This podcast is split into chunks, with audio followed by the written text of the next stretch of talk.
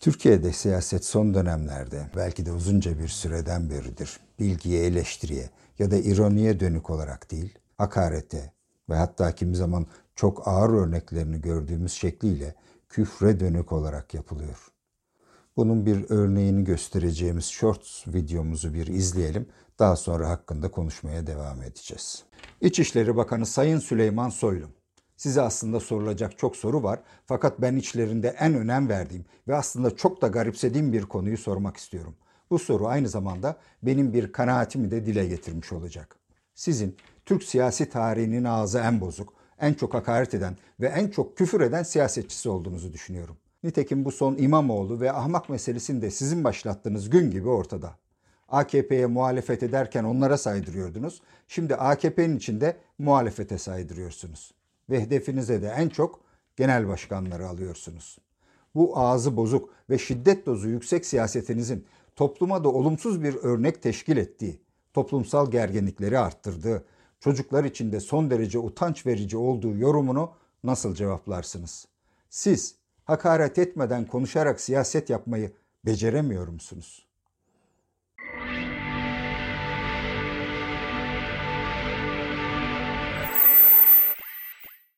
Bu izlediğiniz kısa videoyu hem TikTok'ta hem de YouTube Shorts'ta yayınladım. Arada büyük bir fark var. Ee, bunu öncelikle aktarmak istiyorum.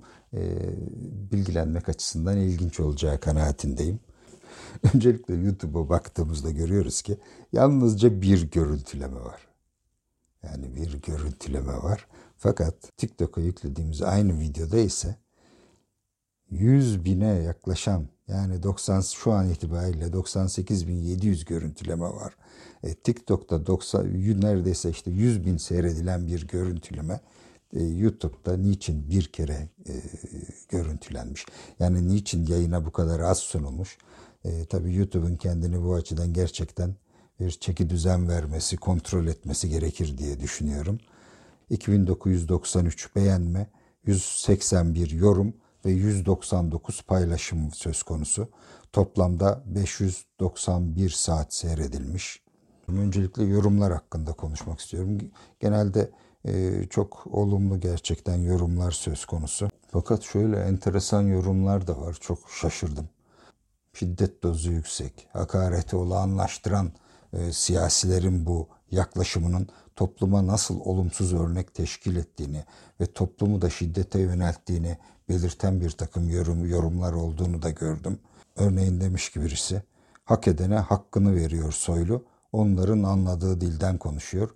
Bence haklı neden olmasın? Nasıl bir yorum bu böyle?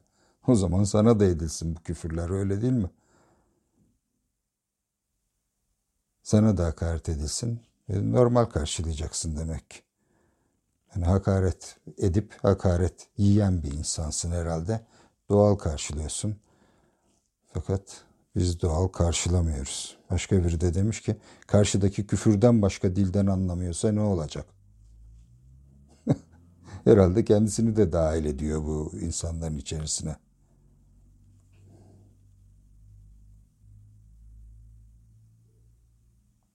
Bir başkası da demiş ki hainlerin anladığı dilden konuşuyor.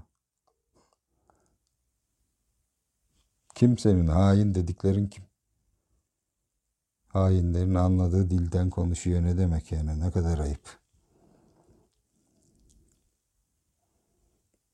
Soyluyu sevmeyen, ettiği küfürleri, hakareti doğru bulmayan insanların hepsi hain mi oluyor? Çok enteresan.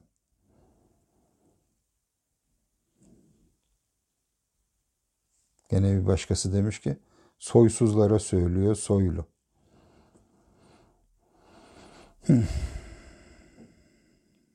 Süleyman Soylu hak edene hak ettiği gibi konuşuyor. Hatta bazı şeyleri eksik söylüyor. Yani bir de böyleleri var. Yapılan bu hakaretleri, küfürleri yetersiz de bulmuyorlar.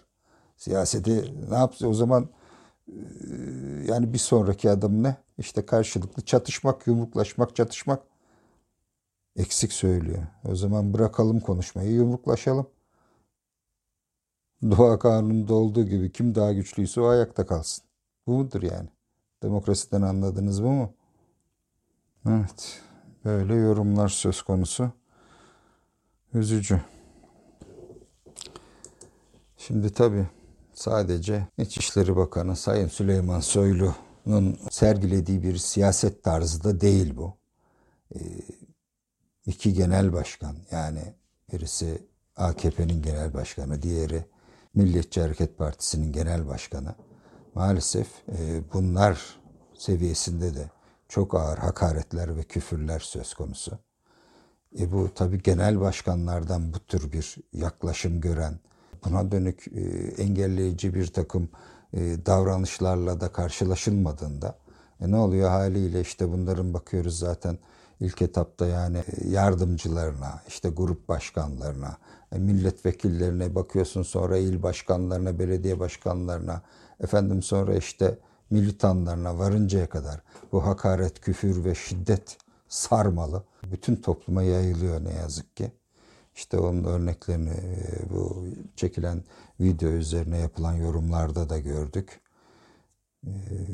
E, yani bu tür siyasetçileri Türkiye'nin geleceğinde görmek istemiyoruz.